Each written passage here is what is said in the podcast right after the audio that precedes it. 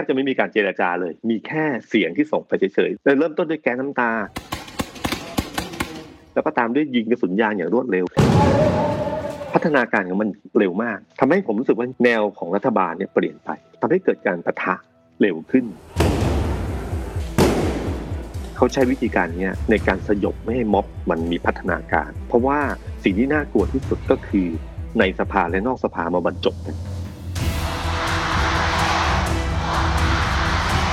คนหนึ่งสาวคือลูกหลานของเราเนี่ยมันเริ่มหมดความหวังในประเทศชาติ เรื่องการที่จะย้ายประเทศเนี่ยมันไม่ใช่เรื่องพูดเล่นๆกันแล้วนะ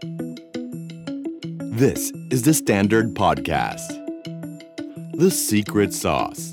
Executive Espresso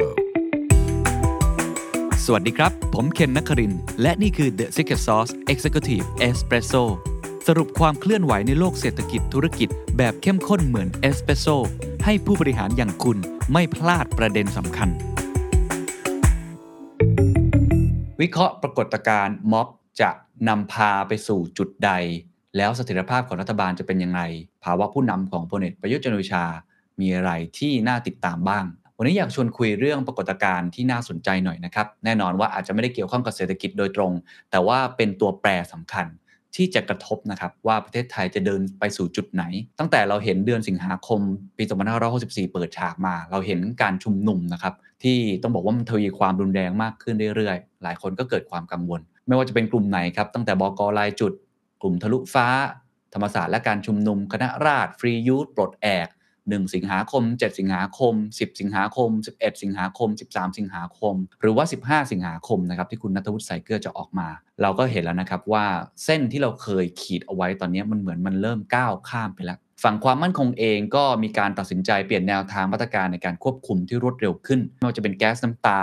ฉีดน้ำนะครับหรือว่าจะเป็นเรื่องของกระสุนยางเนี่ยเขาก็เหมือนยกระดับนะครับทำเร็วขึ้น แล้วก็อาจจะทำในเรียกได้ว่าความถี่ที่เพิ่มมากขึ้น เหมือนจะเป็นนอมไปแล้ว ฝั่งผู้ชุมนุมเองก็ต้องยอมรับครับว่าแม้จะมีข้อเรียกร้องที่ชัดเจน มีแกนนำแต่ว่าเมื่อประกาศยุติการชุมนุมครับ เราเริ่มจะเห็นนะครับการประทะที่ทวีความดุเดือด เข้มข้นมากยิ่งขึ้นนะครับ ผมก็เลยชวนพี่ตุ้มสรกลอดุลยานนท์นะครับที่เป็นโฮสต์ของรายการ The Power Game หลายคนคิดถึงนะครับ ให้มาช่วยวิเคราะห์หน่อยว่า ตอนนี้มันปรากฏการเป็นยังไงบ้างพี่ตุ้มจะวิเคราะห์ตั้งแต่ปรากฏการบนถนน แล้วก็ มาถึงในรัฐสภาหรือในเชิงการเมืองการบริหารงานที่หลายคนมองนะครับว่ามันอาจจะไม่มีประสิทธิภาพมากเท่าที่ควร ภาวะผู้นำของพลเอกประยุทธ์จันทร์โอชา หรือว่าการวัดพลังกันนะครับในเสถียรภาพของรัฐบาล ฝ่ายค้าน หรือว่าในแง่ของฝ่ายรัฐบาลเอง ตอนนี้มันเป็นอย่างไรบ้าง และพัฒนาการทั้งหมดนี้ มันจะนำไปสู่จุดใด เราจะได้วางเกมวางแผนกันได้ถูกต้องนะครับลองไปฟังกันดูครับสวัสดีพี่ตุ้มนะครับ ต้องบอกว่าตอนนี้สถานการณ์เข้าสู่เดือนสิงหาคมนี่ ดูเดือดขึ้นเรื่อยๆนะครับบางคนบอกมันคือดินแดงเดือดฮะเพราะว่ามีการชุมนุมประท้วงเนี่ยถี่ขึ้นตั้งแต่วันที่ 1 สิงหาคมบกรายจุดนะครับเป็นคาร์ม็อบแล้วก็ไล่มาวันที่ 7 วันที่ 10 วันที่ 11 หลากหลายกลุ่มนะครับแนวร่วมต่างๆ แต่ว่าบรรยากาศเราจะเห็นเลยว่ามันเริ่มจะคุกรุ่นมากขึ้นเรื่อย ๆ แล้วก็มีรูปแบบวิธีการกระบวนการที่อาจจะต่างจากที่เราเคยเห็นในปีที่แล้วนะครับ พี่ตุ้มประเมินสถานการณ์ยังไงครับเท่าที่ดูครับ คือผมว่าช่วงเดือนนี้น่าจะเป็นเดือนที่แรง เพราะว่ามันเป็นจุดร่วมหลาย ๆ จุดหนึ่งคือโควิด ที่คนอารมณ์ความอารมณ์สังคมเนี่ยเขาผมว่าเขารู้สึกว่าแย่ลงเรื่อยๆ มันมีดราม่าข่าวเศร้าๆ ที่ข่าวที่แบบเรา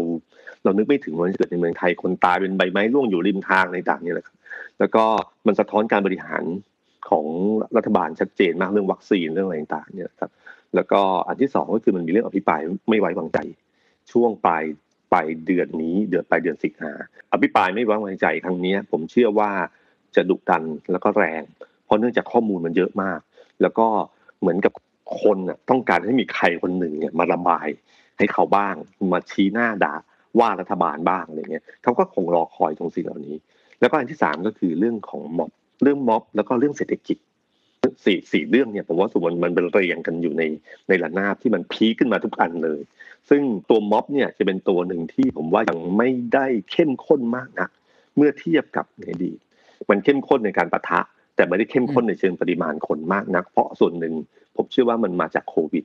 โควิดทำให้คนไม่กล้าออกมาเหมือนเดิมเท่าไหร่นะครับก็แสดงว่าในมุมของพี่ตุ้มเองมองว่าความเข้มข้นของม็อบ หรือว่าแรงสนับสนุนเนี่ยตอนเนี้ยถ้าเอาลงมาท้องถนนมันยังมีโควิด เป็นตัวที่เหมืครัอนบกำแพงคนอาจจะไม่ค่อยลงมาสักเท่าไหร่ แต่พี่เท่าที่พี่ตุ้มดูเนี่ยการลงพื้นที่ที่ก็ถือว่ามีการพลิกแพลงเนาะเอาเป็นรถแทนจะได้ไม่ต้องมาเจอกันบ้าง ไม่ต้องมาสัมผัสใกล้กัน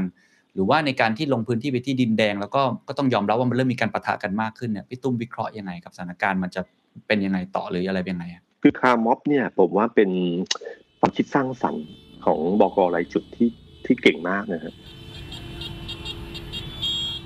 ราะว่าช่วงโควิดเนี่ยหลายคนก็มองว่ารัฐบาลสบายยิ่งมีประกาศภาวะเอ่อภาวะฉุกเฉินอะไรพวกนี้ด้วยนะครับพรบฉุกเฉินเนี่ยทำให้คนไม่กล้าเข้ามารวมตัวกันเพราะกลัวเรื่องติดโควิด การที่คนประมาณหนึ่งพันคนมายืนในถนนเนี่ยปริมาณมันก็ไม่ได้เยอะมากนะครับพันคนนี่ยังไม่ถือว่าเยอะมาก แต่ถ้าพันคนอยู่ในรถคนละหนึ่งคัน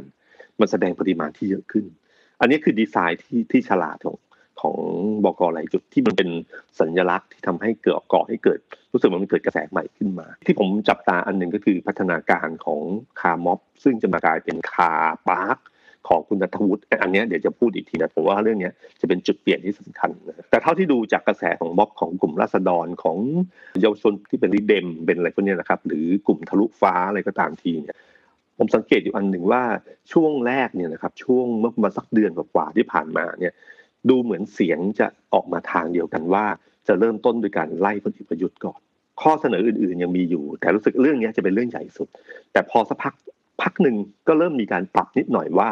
รู้สึกว่าเขาไม่ยอมแล้วเพราะอาจจะมีคนพูดถึงเรื่องการปฏิรูปสถาบัน ที่เขารู้สึกว่าถ้าไล่พลเอกประยุทธ์ไปเรื่องนี้มันจะลดระดับลงเขาก็ต้องการดันเพดานเหมือนเดิมฉันปฏิกิริยาที่ออกมาก็คือยังดันเพดานเรื่องนี้อยู่ แล้วก็ผมเห็นอยู่อันหนึ่งก็คือว่า ผมรู้สึกอันหนึ่งก็คือว่าท่าทีหรือน้ำเสียงที่ออกมาไม่ว่าออกใน Facebook หรือออกตามทีเนี่ย ภาษามันแรงขึ้น ไม่ว่าของเพนกวินไม่ของทนายอานนท์ภาษามันแรงขึ้น แม้ว่าเนื้อหามันจะนั่นอยู่แต่ภาษามันแรงขึ้นเรื่อยๆ แรงจนบางทีผมรู้สึกเออมันมันไม่ต้องขนาดนั้นก็ได้ แต่มันก็แรงนะแล้วก็นำมาสู่เรื่องของการ การประท้วง คือการประท้วงเนี่ยการชุมนุมของกลุ่มรัษฎรอะไรก็ตามทีเนี่ยที่แรงที่สุดคือเป็นจุดพีคที่จุดเปลี่ยนสำคัญคือของกลุ่มริเดมที่จะไปวังใช่ไหมฮะที่พระบรมมหาราชวัง ตรงนั้นเนี่ยมันเหมือนกับจุดตัดที่สำคัญ เพราะว่ารัฐบาลเองนี่ถึงขั้นถ้าไปค้นดูข่าววันที่เจ็ดสิงหานะครับ เราจะเห็นว่าเขาให้พลเอกประวิตยเนี่ยมาดูอย่างจริงจัง ตั้งวอลลุ่มที่บ้านลอยต่อเลย แล้วก็จากจุดนั้นเนี่ยนะครับเป็นจุดเป็นที่สำคัญ เพราะว่า ยุทธวิธีของรัฐบาลเนี่ยใช้ที่ใช้ในวันนั้นเนี่ยเปลี่ยนไป จากเดิมทำให้มีม็อบเคลื่อนมาเป็นแนวปะทะหรือแนวกันชนระหว่างตำรวจกับผู้ชุมนุม แล้วค่อยมีการเจรจาหรืออะไรก็ตามแล้วค่อยค่อยว่ากัน จะมีปะทะหรือไม่ปะทะอะไรก็ตามที แต่วันนั้นเขาลุกเลยเขาใช่อ้างเหตุว่าเออมีการมีการข่าวมาแบบนี้ก็ใช้แบบนี้เลยฮะอ้างการข่าวขึ้นมาแล้วก็เคลียร์พื้นที่เลยพอจุดเคลียร์พื้นที่เนี่ยมันก็เลยการทำให้ต้องปิดพลิกแผน จะบอกว่าแกงหรือไม่แกงผมไม่แน่ใจแต่เพียงว่ามันเกิดการเปลี่ยนพื้นที่ไปเรื่อยๆแล้วสุดท้ายก็มาที่ราบหนึ่งที่มาบ้านของพลเอกประยุทธ์ซึ่งจุดนั้นเนี่ยพอเป็นจุดเกิดขึ้นมาเนี่ยก็เช่นเดียวกันพอมาถึงจุดชนนั้นก็เดิมเนี่ยถ้าเราจำภาพเดิมนะอย่างเช่นแนวสนามหลวงที่เคยมีการปะทะกันครั้งก่อนเนี่ยมันเริ่มต้นจากการชุมนุม แล้วก็คลี่คลายว่าจะไปสิบก็ให้เหลือห้าให้มาทำพิธีแบบนี้ปั๊บแล้วก็จบกันแล้วก็คลาย แล้วจากนั้นมันก็เริ่มมีการกระทบกระทั่งกัน แต่ก็จะมีการเจรจากันอยู่ระหว่าง แกนนำกับทางด้านเอ่อตำรวจ แล้วค่อยนำมาสู่เรื่องราวของการปะทะ แต่วันนั้นไม่ใช่นะครับใช่แทบจะไม่มีการเจรจาเลย มีแค่เสียงที่ส่งไปเฉยๆแล้วสุดท้ายแล้วก็เลยเริ่มต้นด้วยแก๊สน้ำตา แล้วก็ตามด้วยยิงกระสุนยางอย่างรวดเร็ว พัฒนาการของมันเร็วมากทำให้ผมรู้สึกว่าจริงๆแล้วเนี่ย แนวของรัฐบาลเนี่ยเปลี่ยนไปครับ เปลี่ยนพลิกเกมเรื่องนี้เปลี่ยนไปทำให้เกิดการปะทะเร็วขึ้น แล้วก็ปราบเร็วขึ้น ในขณะที่คนคนหนุ่มสาวกลุ่มข้างหน้าเนี่ยมันไม่ใช่กลุ่มระบบกาดเหมือนเดิมสมัยก่อนม็อบมันมีกาดใช่ไหมเดี๋ยวนี้มันไม่มันมันเหมือนกับไม่มีกาดแล้ว โดยเฉพาะลิเดมเนี่ยมันคือลักษณะของทุกคนคือแกนนำมันก็เลยปล่อยให้ไปตามหน้างานจะตัดสินใจยังไงก็ได้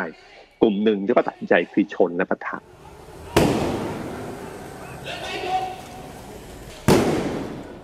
และกลุ่มนี้มันมีความห้าวของวัย แล้วก็มีความห้าวของกลุ่มด้วยที่จับตากันเนี่ยก็เลยเกิดการมาทะอย่างรุนแรงขึ้นมา แล้วก็จากนั้นเหตุการณ์มันทุก ๆ ครั้งที่เกิดขึ้นไม่ว่ากลุ่มราษฎรหรือทะลุฟ้าหรือทะลุฟ้านี่ก็เห็นอีกอันหนึ่งดำเนินกิจกรรมได้แป๊บเดียวเองก็เคลียร์พื้นที่อย่างรวดเร็วฉะนั้นผมรู้สึกว่านี่คือ คือแนวทางของรัฐบาลที่ใช้ในวันนี้ แล้วก็เราจะลืมไปอันหนึ่งก็คือว่า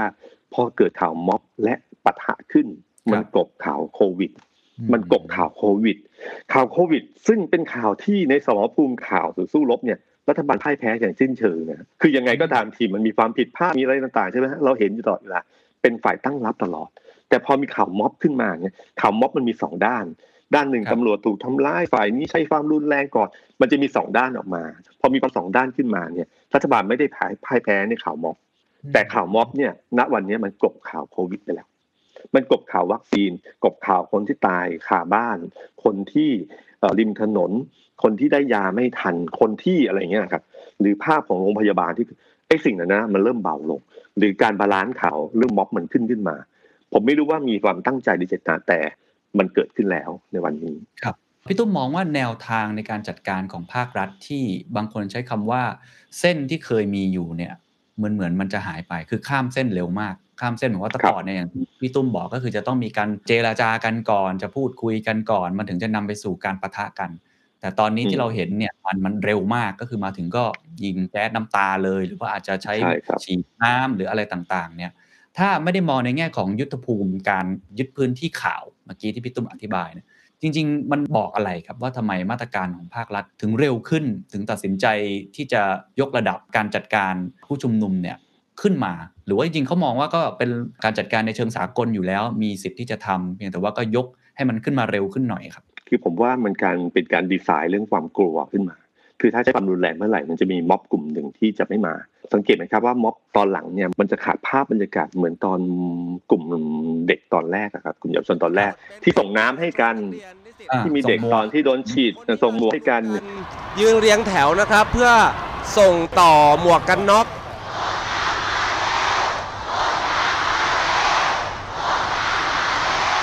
มีภาพของการฉีดน้ำที่สยามสแควร์ที่เห็นเด็ก เรารู้เลยว่านี่มันน่าสงสารมากคือเด็ก แต่อันนี้มันไม่ใช่แล้วกลุ่มนั้นนะสังเกตไหมครับว่า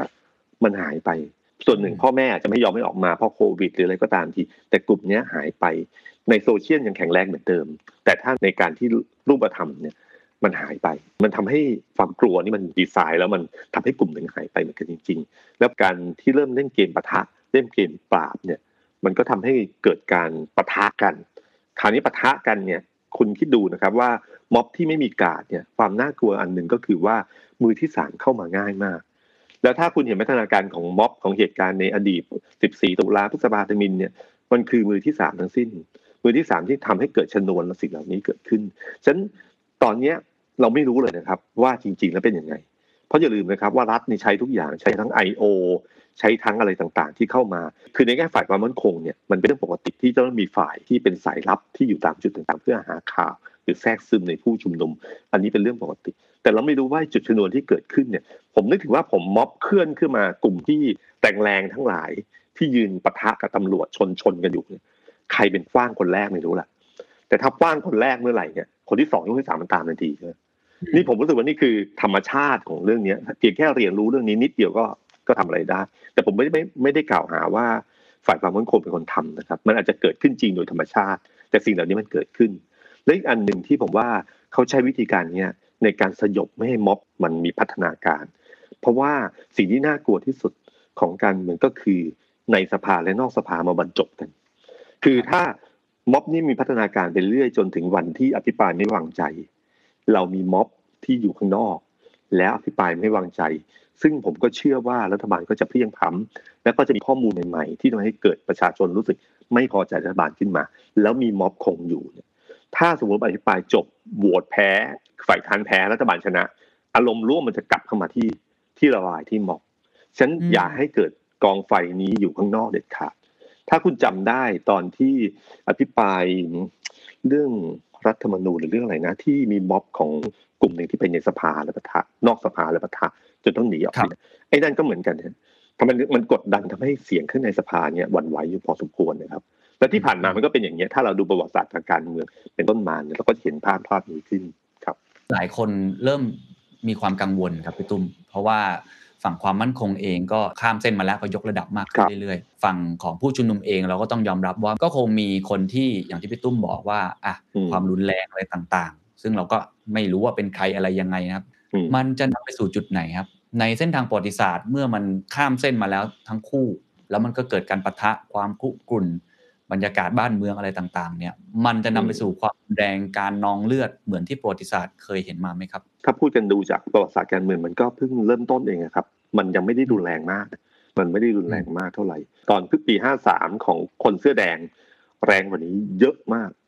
อันนี้ถ้าเทียบ เสื้อแดงเป็นสิบอันนี้แค่หนึ่งเนี่ยครั้งนั้นมันโอ้โห มันสงครามกลางเมืองเลย ซึ่งตอนนี้ยังไม่ถึงครับเพียงแค่ครับแค่จุดเริ่มต้นเท่านั้นเอง แต่ผมไม่รู้ว่าเขาตั้งมันมีสองฝ่ายอะถ้าฝ่ายรัฐไม่รู้ว่าตั้งใจกับกรณีนี้ยังไงบ้าง ที่ทำให้เกิดสิ่งเหล่านี้ขึ้นนะครับ แต่ผมว่ามันก็เห็นมีภาพความน่ารักของเหตุการณ์ที่กลุ่มทะลุฟ้าอยู่ ก็ยังมีภาพเก่าที่เราเคยเห็น ภาพเด็กผู้หญิงที่ยืน ยืนบันไดเลื่อน แล้วก็ชี้ไม่ให้ตำรวจขึ้นไปไล่ตาม เด็กผู้หญิงตัวเล็ก ๆ คนหนึ่งที่เราก็รู้สึกว่าเนี่ยคือผู้ชุมนุมอย่างแท้จริง แล้วก็ไปกอดขาตำรวจไม่ไม่ให้เดินไปไปไปสลายการชุมนุมไอ้ภาพเหล่านี้มันเป็นภาพที่ทำให้เห็นความบริสุทธิ์ของ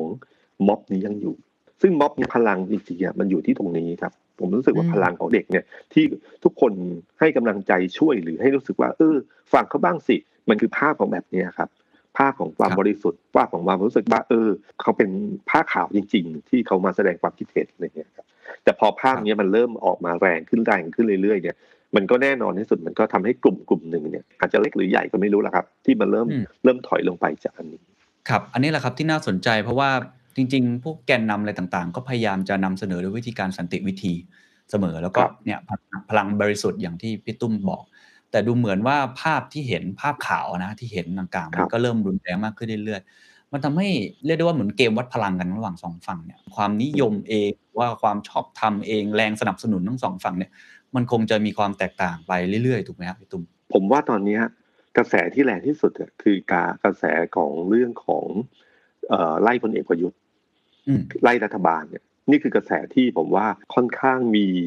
คือถ้าถ้าให้โหวตกันอะคะแนนข้อเนี้ยแรง คือมันได้ทั้งกลุ่มเด็กรุ่นใหม่ รวมถึงคนชาวบ้านธรรมดาจนถึงนักธุรกิจนะผมว่าบังเอิญผมได้คุยกับนักธุรกิจเยอะเสียงเปลี่ยนเยอะมากนะครับ อันเนี้ยคือสิ่งที่พลเอกประยุทธ์ต้องระวังมาก เพราะว่าเสียงของคนที่เคยชื่นชมพลเอกประยุทธ์เนี่ยหายไปเยอะอืมพวกนักธุรกิจเริ่มรู้แล้วว่าเรื่องผลงานเรื่องประสิทธิภาพในการบริหารงานอะไรต่างๆเนี่ย มันไม่ไหวแล้วเศรษฐกิจมันแย่แล้วมันหนัก แล้วมันเจ็บจริงมาก คนที่ทำธุรกิจ S&P ไม่ต้องห่วงนะครับไม่มีใครเลย ที่สนับสนุนรัฐบาลแล้ว แทบจะไม่มีเลยไอ้สิ่งเหล่านี้ครับ แล้วเสียงส่วนนี้มันเป็นเสียงที่เกิดขึ้นในกรุงเทพเยอะมาก คือเสียงที่เกิดในกรุงเทพเนี่ยเป็นเสียงที่น่ากลัวเพราะเสียงมันดัง เพราะมันใกล้หูนะซึ่งตรงนี้ผมว่ากลุ่มพวกนี้ถ้าไม่มีโควิดคุณเชื่อเถอะม็อบเยอะมาก ม็อบนี่ล้นแน่นอนเลย แต่พอโควิดเนี่ยมันถึงไม่มีภาพนี้เท่าไหร่ ที่ผมบอกให้จับตามองก็คือจับตามองวันอาทิตย์นี้ที่จะมีคาร์ปาร์คเนี่ยแหละครับ ที่จะมีถนนสามเส้นเนี่ยผมเชื่อว่าตรงเนี้ยจะเห็นปรากฏการณ์อีกอันหนึ่งทำไมพี่ตุ้มถึงมองว่าคาปาร์คของคุณนัทวุฒินี่มันจะเป็นจุดเปลี่ยนอีกครั้งหนึ่งครับ มันมีนัยยะหรือมีความแตกต่างจากม็อบอื่น ๆ ที่ผ่านมายังไงครับ คุณนัทวุฒิเป็นแกนนำรุ่นคนเสื้อแดงที่ผมเชื่อว่าคนเสื้อแดงให้การยอมรับสูงมาก น่าจะสูงที่สุดสูงกว่าคุณจตุพรอืม แล้วกลุ่มคนเสื้อแดงเป็นกลุ่มที่มีประสบการณ์ในการชุมนุมสูงมากนะฮะความสู้ความอึดความอะไรต่างๆเนี่ยสูงมาก แล้วก็คุณวุฒิมีเป็นนักปราศัยที่ผมว่า ผมว่าหาคนจับตัวยากนะครับ แล้วก็การที่สื่อสารที่เจือทั้งอารมณ์ขันอารมณ์ดุอะไรต่างๆนะครับ หรืออารมณ์กินใจเนี่ยเขาเป็นคนที่สามารถทำสิ่งเหล่านี้ได้ คุณคือคนที่มีอำนาจมากที่สุด มีโอกาสมากที่สุดในการแก้ปัญหา และบ้านเมืองกับชีวิตประชาชนพินาศวอดวายที่สุดภายใต้อำนาจของคุณ แล้วก็อย่าลืมนะครับว่ามันมีกลิ่นทางการเมืองของมันอยู่ ซึ่งผมอืมเชื่อว่าการหาแรงสนับสนุนแบบเนี้ยได้ง่ายกว่า เขารู้จังหวะที่เข้าใจกลุ่มการเมืองในสภา ว่าเราเล่นยังไงรับกันยังไงบ้าง นะครับฉะนั้นตรงเนี้ยที่ผมว่าเขาแล้วก็เป็นนักยุทธศาสตร์ยุทธพิธีอยู่เหมือนกันที่เข้าใจว่าจะการหาแนวร่วมคืออะไร การที่ต้องการหามิตรเยอะๆการที่สะสมกำลัง ไม่ใช่ยึดแนวคิดของเราเป็นหลักและคนเดินตามเรา แต่หมายถึงว่าเราจะสร้างสมแนวร่วมเหล่านี้ได้ยังไง สังเกตการยื่นมือไปหากลุ่มเด็ก การเกาะเกี่ยวของกลุ่มกปปสที่เข้ามาที่เขารู้สึกผิดหวังกลุ่มอะไรต่างๆเนี่ยเข้ามา ดูภาษาการพูดหรือจังหวะคำของเขาไม่จังหวะคำนี่ไม่ไม่ใช่หมายถึงการบาศัยเนี่ยจังหวะการที่เขาใช้คำเนี่ยมันคือการการเรียกแนวร่วมต่างๆเข้ามา ซึ่งผมผมว่าตรงเนี้ยน่าจะเป็นจุดสำคัญอันหนึ่งที่น่าจับตามอง เพราะว่าถ้าสมมติว่าขาปาร์กของเขาเนี่ยครับได้ผลในเชิงปริมาณ แล้วที่สำคัญอย่างที่ผมบอกนะยุทธวิธีที่น่าสนใจอย่างเช่น คือมีทั้งรถ ถ้าใครมีไม่รถมายืนสนับสนุนได้ ไอ้เนี่ยอืมเจ๋งนะ คือภาพที่มามีรถมาแล้วมีคนยืนเนี่ยครับ คุณนึกถึงภาพที่ถ่ายออกไปเนี่ยหรือคลิปที่ถ่ายมา มันจะเห็นพลังมันเหมือนกับคนเยอะๆแล้วมันก็เกิดขึ้นมา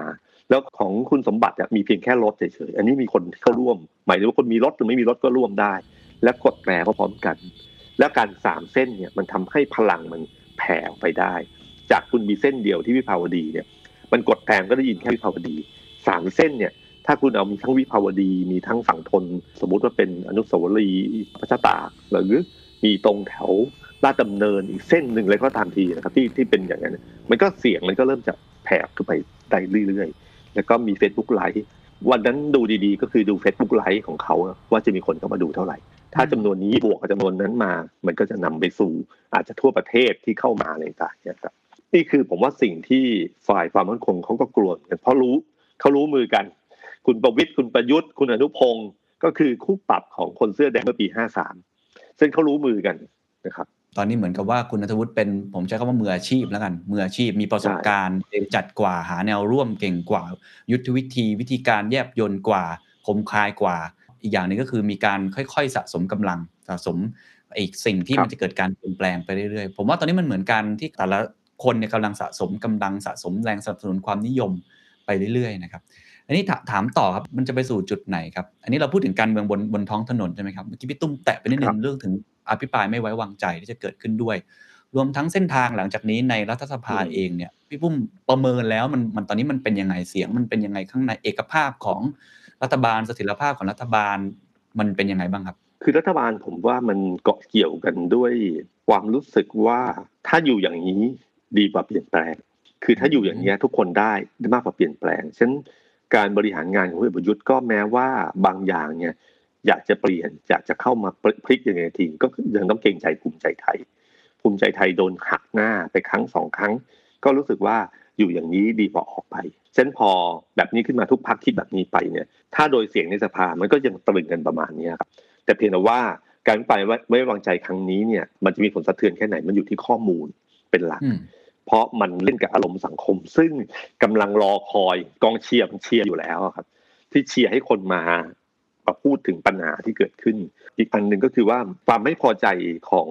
รัฐบาลข่าวนี้มันไม่ได้อยู่เพียงแค่กลุ่มคนที่สนับสนุนพรรคเฉยๆ มันหมายถึงอย่างเช่น คุณหมอทั้งหลาย ผมเชื่อว่าคุณหมอที่อยู่หน้าด่านทั้งหลาย ไม่มีใครพอใจรัฐบาล ไม่มีใครพอใจคนที่อยู่บริหารในกระทรวงสาธารณสุข สิ่งเหล่านี้ครับ มันจะนำสู่ข้อมูล ข้อมูลต่างๆ ที่จะหลั่งไหลมาฝ่ายค้านเนี่ยโดยเฉพาะช่วงที่มันเหลือเวลาประมาณปีครึ่งกว่าๆไอ้ช่วงเวลาแบบเนี้ยครับที่มันจะนำข้อมูลมาใหม่คุณสังเกตข้อมูลเริ่มหลุดมาเรื่อยๆ โดยเฉพาะในกระทรวงสาธารณสุขนี่หลุดอยู่เป็นประจำใช่ ข้อมูลหลุดแบบเนี้ยครับโอ้โหมันเป็นทรัพยากรที่มีคุณค่ามากของฝ่ายค้านสัญญาณอย่างหนึ่งที่เห็นที่อาจจะพอช่วยอธิบายปรากฏการณ์ที่พี่ตุ้มกำลังจะบอกนะคือเอกสารหลุดเรื่องของนิรโทษกรรม ก็ใช่เราก็เห็น consequence ที่ต่อเนื่องกัน นะครับก็คือคุณอนุทินไม่ได้ปฏิเสธคนอื่นไม่ได้ปฏิเสธครับก็ส้มเป็นเอกสารจริง แล้วก็เรื่องยังส่งไปไม่ถึงคุณวิษณุก็บอกยังไม่มีอะไรก็ว่ากันไป ในขณะที่ฝั่งคณะทำงานเอง อาจจะเป็นเชิงผู้บริหารขึ้นมาหน่อยนะครับไม่ว่าจะเป็นปลัดกระทรวงหรือว่าในอธิบดีอะไรต่างๆ ก็ออกมาแถลง บอกว่าเออเนี่ครัยบอยากให้ปกป้องนะคนด่านหน้าให้ความมั่นใจมันเกิดความกังวลพี่ตุ้มมองตรงนี้มันยังไงมันเป็นมันเป็นสัญญาณอย่างที่พี่ตุ้มบอกก่อนหน้านี้หรือเปล่าครับเรื่องเนี้ย ส่วนหนึ่งอาจจะใช่ในเรื่องของหลุดนะฮะแต่ส่วนหนึ่งเนี่ยผมว่าเขาเริ่มกลัวจริง ๆเขากลัวจริง ๆ แต่จริงๆไม่ผมว่าด่านหน้าไม่ได้กลัวมากเท่าไหร่ครับ ผมว่าคนที่บริหารนโยบายกลัว เพราะว่าตอนนี้มันมีพักไทยสร้างไทยใช่ไหมของคุณหญิงสุดารัตน์ก็เริ่มฟ้องนายกใช่ไหมครับ ในเรื่องของของเรื่องบริหารเรื่องโควิดก็เริ่มมีการฟ้อง แล้วผมว่าคนมันมีกลุ่มทนายความอีกกลุ่มนึงที่เริ่มเปิดรับว่า คือมันมันมีจริงที่มันเกิดขึ้น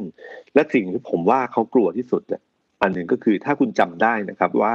คุณยิ่งรักษณ์โดนตัดสินคดีจำนำข้าว แล้วโดนจำคุกเพราะอะไรอืมเพราะคดีจะนำข้าวเนี่ย มันเป็นนโยบายของของพรรคที่หาเสียง แล้วเอามาใช้โอเค เกิดความเสียหายจริง แต่ขณะเดียวกันเนี่ย มันเกิดเรื่องหนึ่งคือมือที่ที่โดนก็คือว่า คุณวลงค์ไปอภิปรายในสภา แล้วคุณยิ่งรักษณ์เนี่ย ไม่ได้แก้ไข โดยเฉพาะในเรื่องของ G2G คำคำหนึ่งในคำที่ตัดสินคือ ไม่ระงับยับยั้งคือรู้ว่าผิดแต่ไม่ได้ระงับยับยั้งนั่นคือความผิดที่ทำให้โดน คุณลองเอาเรื่องโควิดมาจับเรื่องนี้สิครับอืมมีการพิปรายในสภา มีการพิปรายนอกสภา มีการพูดถึงโควิดมีพูดถึงการแข่งม้าตัวเดียว มีพูดถึงเรื่องวัคซีนว่าต้องกระจายความเสี่ยงทั้งหมดเป็นเรื่องที่เกิดขึ้นมาก่อนแล้วสุดท้ายก็ไม่ได้ระงับยับยั้ง ผมไม่รู้ว่าเรื่องนี้หรือเปล่า แต่ผมรู้สึกว่ามันมีสองนัยยะที่มันมีนัยยะที่คล้ายๆกัน ซึ่งถ้าตรงนี้เนี่ยถ้าเขาเอาเอาคดีเก่ามาจะวาง แล้วเอาอันนี้มาเทียบเคียง มันอาจจะเกิดทำให้เป็นจุดจุดๆหนึ่งที่เป็นความเสี่ยงของพลเอกประยุทธ์ได้ เหมือนไทม์ไลน์มันคล้ายๆ กันจริงๆมีคนเปรียบเทียบกับตอนต้มยำกุ้งเหมือนกันครับพี่ตุ้มตอนนั้นเป็นครับเรื่องของแบงก์ชาติเนาะที่อืมกำหนดนโยบายการเงินที่ผิดพลาด แล้วก็มีการครับตั้งหน่วยงานปรสขึ้นมา นะครับแล้วก็มีการเนี่ยหาคนที่ทำผิดอะไรต่างๆ นานา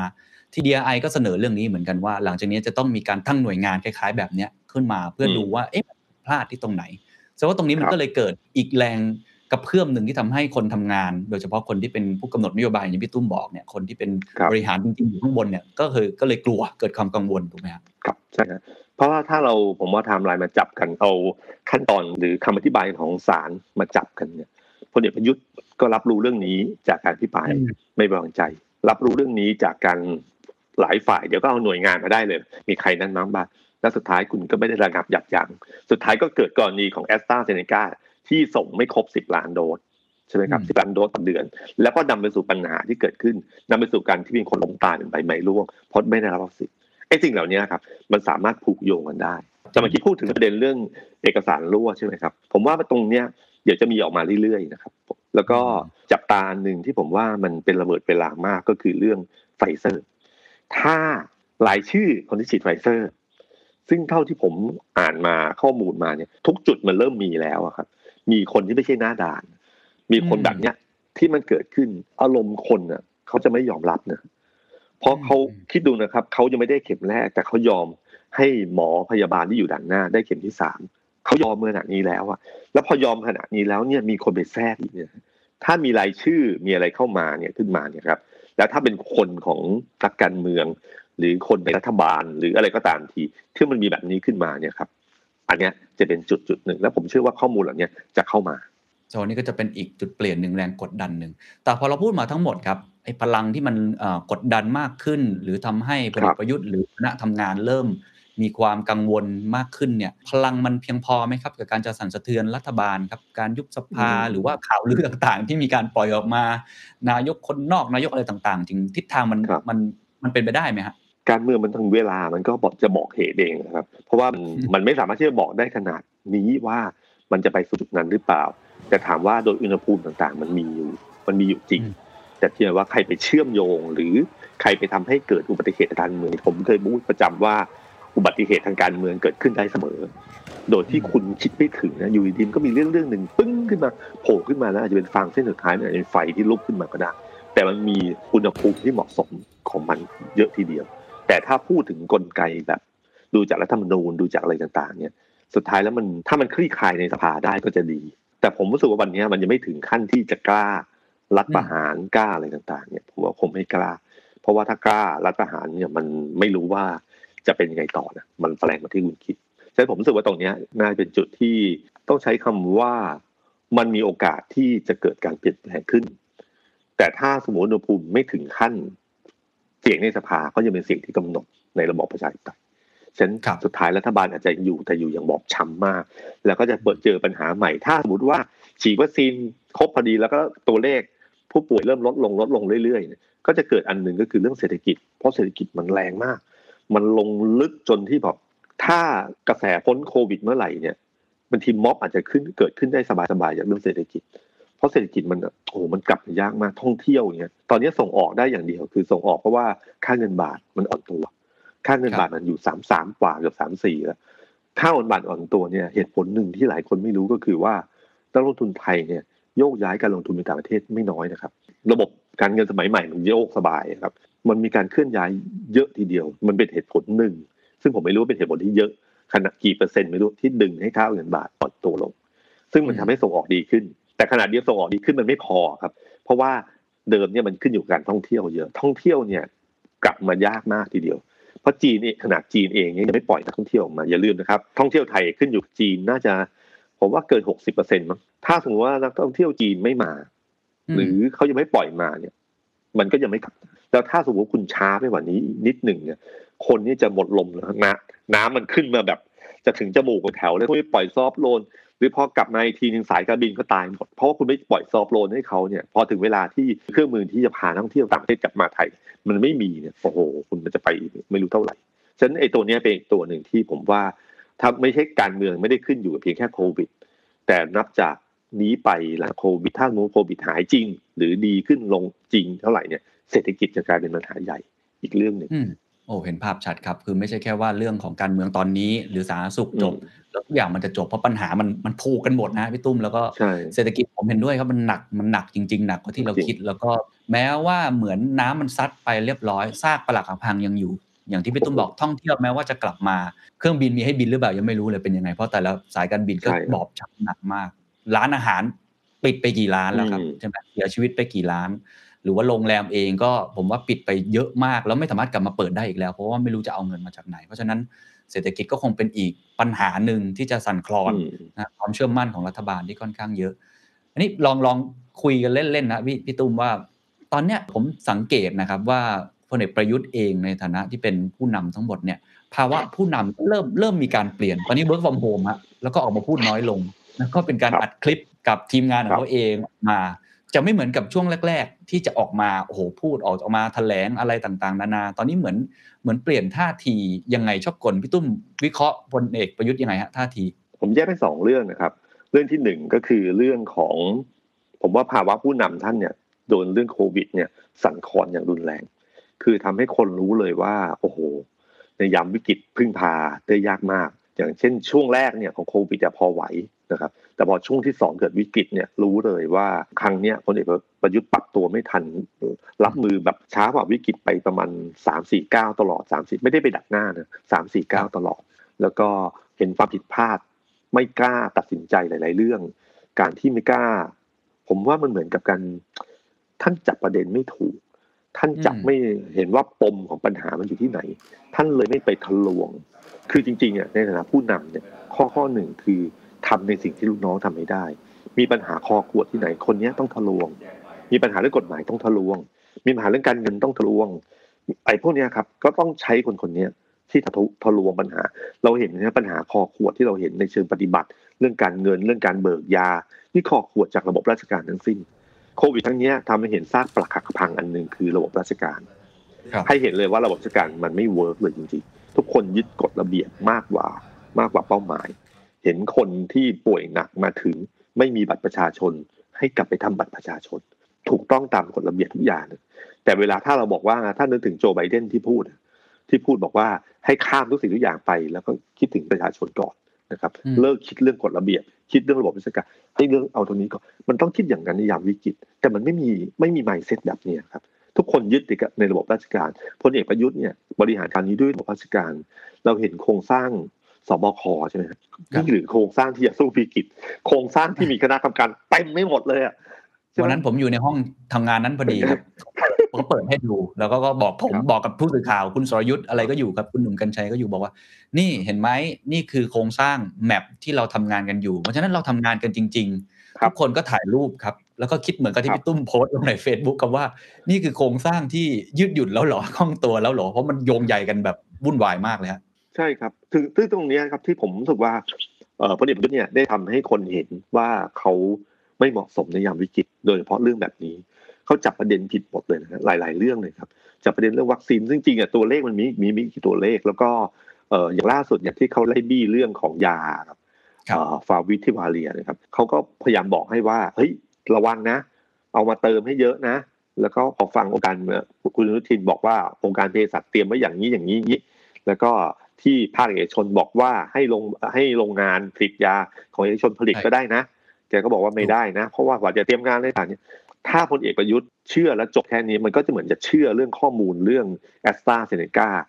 พอมีงานรายงานบอกว่าได้สิบล้านโดสแน่ก็เชื่อเลยสิบล้านโดสอืมนี่ขีดเส้นและจับประเด็นว่าเอาให้ชัดๆนี่คือหัวใจ แล้วหัวใจแบบนี้มีอยู่หลายเรื่องเลยครับ ที่เขาไม่ได้จับประเด็น แล้วก็ใช้ระบบของว่า สั่งการไปแล้ว คือผมว่าเนี่ยคำเนี่ยที่เจะปวดคือสั่งการไปแล้ว แล้วมันไม่เราเคยทำงานใช่ไหมเราทำงานภาคเอกชนเราเห็นเนี่ยเรารู้ว่าพอสั่งการไปแล้วมันคือต้องตามให้จบงาน ต้องดูเสร็ผจลลัพกับธ์สำเร็จใช่ครับต้องดูต้องดูผลลัพธ์ต้องดูขั้นสุดท้ายว่าเป็นยังไง แล้วรู้ว่าไหนคือหัวใจต้องบี้ทุกวัน อันนี้คือหลักการทำงานปกตินะ ไม่ใช่นะอ่าแต่ผมว่ายิ่งเป็นนายกอะยิ่งเรื่องนี้ยิ่งสำคัญใหญ่นะครับ แล้วผมว่าตอนเนี้ยหลายคนทำให้รู้เลยว่าการทำงานพลเอกประยุทธ์มีปัญหา คุณคิดดูนะครับ หมอชนบทที่เข้ามาช่วยที่กรุงเทพเนี่ยเขาสอนกระทรวงสาธารณสุข สอนทุกคนให้รู้ว่าตรวจจริงๆเขาตรวจยังไงเขาใช้เวลาเจ็ดวันมีคนห้าร้อยคนแบ่งเป็นสี่สิบเอ็ดทีม ตรวจได้ประมาณห้าแสนคนไงถ้าผมจำไม่ผิดตัวเลขสูงมากเลยใช่ครับซึ่งเป็นสูงสูงที่แบบเฮ้ยทำยังไง ปรากฏว่าหมอชนบทเนี่ยห้าทุ่มกลับบ้านนะครับ งานไม่เสร็จ เขาตรวจแล้วเขาครบวงจรคือตรวจเสร็จแล้วไม่ใช่ตรวจเฉยๆเขาตรวจเสร็จแล้วก็เช็คให้เรียบร้อย ถ้าคุณต้องอยู่ที่บ้านรักษาตัวที่บ้านก็จะมียาอุปกรณ์ให้ มีระบบขั้นตอนทั้งหมดที่ที่ทำให้มันจบเขาบอกว่านี่มันไม่ใช่ระบบใหม่เลยเป็นระบบแพทย์เคลื่อนที่ในต่างจังหวัดมาใช้ในกรุงเทพเท่านั้นเอง นี่คือเขาสอนว่ามันควรทำอย่างนี้ ที่สังเกตนะครับว่าเราฉีดวัคซีนเนี่ย มันหย่อนไปทุกทุกครั้งเนี่ยจันทร์อังคารพุธพฤหัสศุกร์แล้วก็เสาร์อาทิตย์มันจะหย่อนลง เพราะมันหยุดเสาร์อาทิตมันย์คือ เคนเราทำงานกันใช่ไหมเราเคยทำงานเรารู้เลยว่า ระบบกะมันเป็นยังไง ระบบยังไง จ้างคนเพิ่มก็ได้นี่นา คนที่ติดโควิดจำนวนมากมาทำได้ หรือตรวจและบิดเทสบางครับที่ตรวจและบิดเทสนี่บ่ายสามเลิกนะอืมคุณเชื่อไหมครับ ว่าที่เรากำลังไล่หากันอยู่เนี่ยบ่ายสามเลิกนะครับ จะขำหรือจะอะไรดีอะจะเศร้าหรือไวรัจะสร้องไห้ไวรัสอาจจะเลิกงานพร้อมกันหรือเปล่าไม่แน่ใจ คือคือสิ่งเหล่านี้มันเกิดขึ้น ผมว่าหมอชนบทเนี่ยก็ทำให้ดูว่าทำจริงๆมันทำอย่างนี้นะครับ แม้แต่ไองานของปตทที่ล่าสุดเนี่ยที่ทำกับรองนายกครับ ซึ่งผมเชื่อว่าเนี่ยเขาเขาพยายามแยกออกมาจากกระทรวงสาธารณสุขเลยทำให้ดูว่าเป็นยังไงภาคเอกชนทำจริงๆเลยตรวจเสร็จแล้วก็ส่งไปที่ฮอสพิทอลได้เลย คือเช่าโรงแรมกี่โรงแรมส่งไปเลย แล้วก็จ่ายเงินจ่ายระบบ เนี่ยเนี่ยแหละครับ คือสิ่งที่เขาสอน ให้รู้ว่าบริหารงานยามวิกฤตเป็นยังไง เอกชนวันนี้ทุกคนพูดเหมือนกันหมดเลย ให้เขาช่วยเถอะอืมให้เขาช่วยเถอะเขาพร้อมจะช่วย เขารู้ว่ามันมีวิกฤตแท้จริงแล้ว เขารู้ว่าประสิทธิภาพของระบบราชการเนี่ยรับไม่ได้แล้ว เขาพร้อมจ่ายคุณตันทำศูนย์พักคอยอะครับเขาทำได้ดีกว่าเยอะเลย แล้วก็พร้อมลงทุนคุณเห็นโรงเอ่อโรงพยาบาลของกลุ่ม CT ที่ทำโรงพยาบาลสนามอยู่แถวบางนา โอ้โหครับระบบดีมาก เขาพร้อมทำเต็มที่เขาพร้อมช่วยเต็มที่เลย ซึ่งคนกลุ่มเนี้ยจะมาสอบบอกรัฐบาลว่าเออจริงๆอะการบริหารยามวิกฤตมันต้องทำยังไงบ้างอันที่หนึ่งนะฮะอันที่สองคือการที่เราเห็นชัดมากก็คือเรื่องการตัดสินใจ work from home การใช้ work from home เนี่ยผมว่ามันเป็นเรื่องที่ที่เรานึกไม่ถึงเนาะว่าว่าในภาวะวิกฤตที่ work from home แต่มองในมุมอีกมุมหนึ่งนะครับ ถ้าพลเอกประยุทธ์วันนี้ยังออกมาชนแล้วก็เจอนักข่าวตลอด คุณว่าภาพลบเขาจะเยอะขึ้นไหมอืมอืมอืมถ้าผมอยู่ในกลุ่มคุ้มกันหรือกลุ่มเสนาธิการเขาอาจจะบอกว่าไอ้ work from home อาจจะเป็นข้ออ้างก็ได้ แต่จริง ๆ ก็คือไม่ต้องการชนกับนักข่าวละไม่ต้องการเจอเลยช่วงนี้ ถ้าเจอเมื่อไหร่ถามมามีสิทธิ์หลุด เพราะว่าเขาอยู่ในช่วงขาลงในช่วงเนี้ยพูดอะไรไปหรือใช้อารมณ์อะไรไป หรืออะไรต่างๆ เนี่ยมันมันไม่ดี สู้อยู่ข้างหลังแล้วก็ทำแบบนี้ไปดีกว่า แล้วก็ ให้เป็นอัดคลิปสัมภาษณ์ให้โคศกมาพูดแทน ลดแรงบัทะพอเขารู้ว่าถ้าบังเอิญก็อาจจะฟังกลุ่มเสนาธิการเขาดีๆว่า ท่านไม่ควรออกบุคลิกของท่านไม่เหมาะในช่วงเวลานี้ที่ไปเจอสื่อฉะนั้นแบบเนี้ยยังไงก็ดีมันไม่มีภาพลบมากขึ้น จากการที่ใช้อารมณ์ในการตอบคำถาม เพราะเขาเป็นหัวที่สำคัญที่สุดเนี่ยฉันผมรู้สึกว่าเนี่ยเรื่องที่สอนในภาวะผู้นำของพลเอกประยุทธ์เนี่ยเรื่องนี้อาจจะเป็นเรื่องที่ถูกในเชิงในเชิงการข่าวก็ได้ ในเชิงยุทธศาสตร์ของเขาเนาะที่ทำให้ภาพลักษณ์ที่ผ่านมาเนี่ยมันโหโดนนวดเยอะเหลือเกินจากสื่อนะครับ ก็อาจจะทำให้มันปกป้องไปในทางหนึ่งด้วยนะครับท้ายๆเลยกันนะครับพี่ตุ้มอันนี้อาจจะไม่ได้เกี่ยวกับเรื่องการเมืองไม่ได้เกี่ยวกับอะไรแล้วแต่เป็นครับอาจจะพี่ตุ้มให้กำลังใจนิดนึงครับเพราะตอนนี้คนก็โหผมว่ามันทั้งสถานการณ์บนท้องถนน เวลาดูข่าวเนี่ยก็ก็เครียดนะครับ ว่าความรุนแรงครับต่างๆ มันจะบานปลาย นะครับรวมทั้งดูสถานการณ์สาธารณสุข มันก็ดูโอ้โหแสงสว่างที่ปลายอุโมงค์นี้ยังมองไม่เห็นเลย ไม่รู้ว่าหลุมมันจะลึกไปเท่าไหร่ เศรษฐกิจเมื่อกี้ที่เราคุยกันไม่ต้องพูดถึงนะผมว่ายาวๆสองสมปีเนี่ยหนักแน่ครับๆนะครับมีปัญหาสังคมอื่น ๆ ที่จะตามมาสุขภาพจิตอะไรต่างๆ อีกเนี่ยตุ้มตอนนี้มันบริหารจิตบริหารความหวังตัวเองยังไงอะครับ ก่อนถึงเรื่องเนี้ยผมมีอันหนึงที่ผมอยากเตือนรัฐบาลนิดหนึ่งแล้วกันนะครับ ก่อนที่มาถึงให้กำลังใจก็คือว่า ผมว่า เรื่องหนึ่งที่ม็อบที่มันเกิดขึ้นเนี่ย รัฐบาลต้องหารูระบายกับมันให้ได้ รูระบายอันหนึ่งคือเรื่องความหวัง คือคนหนุ่มสาวคือลูกหลานของเราเนี่ย มันเริ่มหมดความหวังในประเทศชาติไปเยอะ เรื่องการที่จะย้ายประเทศเนี่ย มันไม่ใช่เรื่องพูดเล่นๆกันแล้วนะมันมีการความคิดเหล่านี้จริงมากขึ้นเรื่อยๆ ส่วนหนึ่ง เพราะว่าเขารู้สึกว่าเขาเป็นพลเมืองโลก อันที่สองเขาเริ่มรู้สึกว่าความหวังในประเทศมันน้อยลงไปเรื่อย ความหวังอันหนึ่งที่ผมเห็นชัดก็คือว่าทุกครั้งที่มีน้องๆมาคุยเรื่องการเมืองกับผมเนี่ย แล้วก็ถามว่าเฮ้ยพี่มันจะจบยังไงเขาบอกเฮ้ยใจเย็นๆเรื่องบางทีมันอาจจะมีพัฒนาการของมันสุดท้ายแย่ที่สุดนะอีกปีกว่าหรือสองปีเราก็ได้เลือกตั้งใหม่ เราก็ได้เลือกตั้งใหม่ แล้วได้สิทธิ์ของเราสิ่งหนึ่งที่เขาตอบมาตลอดเวลาที่เลือกตั้งใหม่ก็มีสวสองร้อยห้าสิบเขารู้สึกว่าเขาพร้อมจะสู้ในเกมของประชาธิปไตยเกมของการเลือกตั้ง ยอมรอคอย แต่ขอให้กติกามันยุติธรรม คือถ้ากติกายุติธรรม ผมว่าคนที่แพ้ในเกมที่ยุติธรรม ถ้าเราเล่นกีฬาเราก็จะรู้ว่าเรายอมรับได้ แต่ถ้ารู้สึกว่าเขาเอาเปรียบเขาโกงตั้งแต่ดื้อแบบนี้แล้วเนี่ย คนเขาจะรู้สึกว่าเขาจะสู้ในเกมนี้ยังไง เมื่อสู้ไปคุณเอาเปรียบผมเขาก็ต้องไปสู้เกมอื่น พอไปสู้เกมอื่นก็บีบบังคับเขาถ้าให้เขาไม่ชนปะทะเขาก็ต้องหนีฉะนั้นสิ่งสำคัญที่สุดเนี่ยผมว่าแม้ว่าเหมือนจะเป็นเรื่องไกลตัวแต่เป็นเรื่องใกล้ตัวมากก็คือว่ายอมรับความจริงเถอะว่าคุณเอาเปรียบเขา สวรสองร้อยสิบเป็นคุณเอาเปรียบเขาคนที่เป็นคณะกรรมการคัดเลือกสวสองร้อยสิบคือพลเอกประวิตยซึ่งวันนี้คือหัวหน้าพรรคพลังประชารัฐคนที่เซ็นคือรสช ประธานรสช ก็คือพลเอกประยุทธ์ซึ่งวันนี้เป็นนายกรัฐมนตรียอมรับความจริงนะครับว่านี่คือสิ่งที่มันไม่เป็นธรรมมากพอไม่เป็นธรรมมากเนี่ย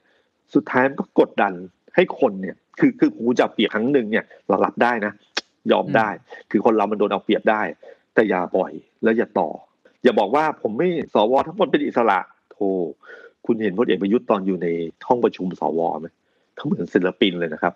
เรียกเสียงได้หมดนะจะปบมือก็ได้ จะอะไรก็ได้นะครับ คือมันเป็นแบบนั้นเลยครับ แล้วมันกำหนดได้เราเราฟังเสียงโหวตเราถ้าเรามีใจเป็นกลางแล้วก็เห็นชัดว่าเป็นยังไงบ้างฉะนั้นผมว่าปลดล็อกตัวนี้ให้ได้